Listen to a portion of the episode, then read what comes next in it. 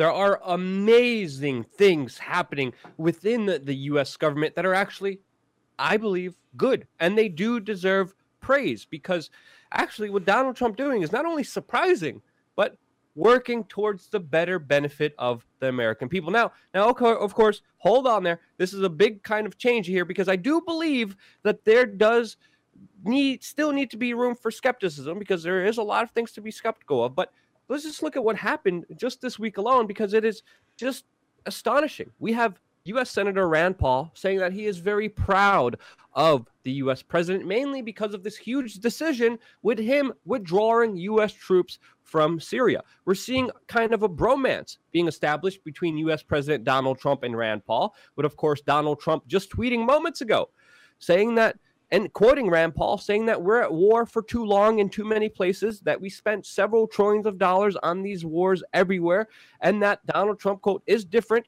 and that's why he got elected. And he is true. There's even rumors and rumblings going on of a possible Trump Paul 2020 ticket. Those rumors are all over the place and they're not unfounded because if you look at what's happening right now in the political discourse, when you talk about this major decision that Donald Trump just made, no one on the left and right is supporting him as much as Rand Paul. It's pretty much only Rand Paul that is supporting him on this very major big decision. So, uh, a lot of people, including Zero Hedge, are saying things like, Did Donald Trump take some political Viagra? Because he's just saying, F it to the whole establishment and doing things for the benefit of the people. And you can't deny that. It's not just with bringing troops back, which is a huge reversal of what every other president did before him, but he also did a lot of major other things with criminal justice reform, with the farming bill. We have to understand he just legalized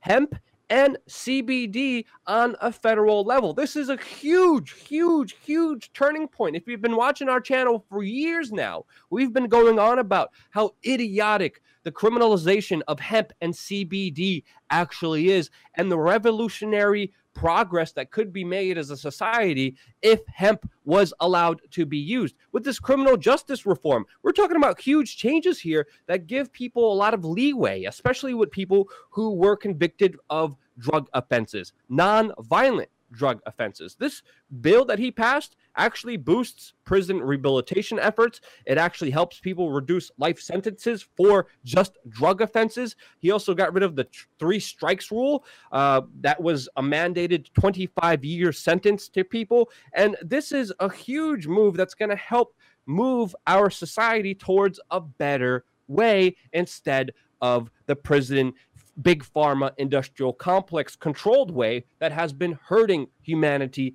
and its progress. And I really do believe this is a good move. I don't believe because there's a lot of skepticism. The Russians uh, were, of course, skeptical in the beginning if Trump was actually pulling out. Uh, the Turks were skeptical. Uh, of course, his supporters were skeptical, uh, and it looks like it's it's actually happening. We're seeing from CNN right now that the U.S. military uh, is ordered to withdraw, and they actually are doing it. Senator Rand Paul is on CNN reminding people, hey, um, let's get rid of this fake talking point that this is going to embolden ISIS because it was the United States and U.S. allies that were supplying ISIS in the first place. Rand Paul's on CNN breaking down some very big, important truth to this bigger context with all the people who are just freaking out. And this is important because, uh, you know, not only are we not getting these bigger facts, by a lot of these major pundits and a lot of these major politicians and a lot of these major figures. We're only getting them from Rand Paul. We're also not getting them on Facebook, which censors a lot of images and a lot of these bigger truths from coming out. Uh, and that's why it was fascinating to see Senator Rand Paul air his grievances during his yearly Festivus tweet storm that he goes out and uh, has a lot of fun with and has a lot of public attention because it definitely seems like Rand Paul drank a couple eggnogs and he is not holding anything back. These tweets are just uh, fascinating. We have Senator Rand Paul tweeting today. I'm going to start out with a grievance against the entire foreign policy establishment of Washington, D.C., who two years ago were swearing that Donald Trump was going to start multiple nuclear wars or something. Now they are mad because he is stopping two wars how about you just admit you hate the president, love war, and have been wrong for the last 20 years on every part of foreign policy. Consider that my Christmas present. You don't have to get me anything else. And truer words have not been spoken this week with what just Senator Rand Paul just said out there. He also compared Lindsey Graham to literally uh, not only a goblin, but Emperor Palpatine in Star Wars. He, t- eh, he didn't hold anything back. He even talked about how at first he was opposed to having neoconservative John Bolton being hired to be a part of the Trump administration, but how it's really just music to his ears to see him working in there and how he's extremely happy seeing him being the one who has to end wars when throughout his entire career he was the one calling for him. So he caught a lot of people by surprise, and we see that by the reactions. And that's why I think this is legitimate. This is why I think this is real. This is why I think this is really good because we're seeing so much talk by the defense industry, by the military industrial complex saying, oh my God, he surprised all of us, saying, he didn't get any of our advice. He didn't tell us what to do at all. Oh my God, what's happening here? And these people are freaking out. And the people who are freaking out the most tell you the the all you need to know about this specific situation. I was watching CNN today and they were drudging on and on and on with just straight outright propaganda. We, we saw Fareed Zakaria, Richard Haass, Fox, CNN, all these military industrial complex puppets with even Rachel Maddow, who previously had a very strong anti war stance, just freak out because Donald Trump is bringing the troops back. The Pentagon is shocked. The Pentagon is even considering using special operations and special forces on these missions to go against Donald Trump. So, this shock and awe that we're seeing proves to us everything that we need to know. And it's not only just the troops leaving back here. Uh, this is also the end of U.S. operations in Syria and also the end of the U.S. bombing campaign of Syria, which is another one. And this was all pretty much accumulated to the fact that Mattis resigned, that there was a resignation from one of the highest officials in Trump's administration who was known to be one of the biggest neocons, the biggest warmongers within his administration, the Department of Defense head.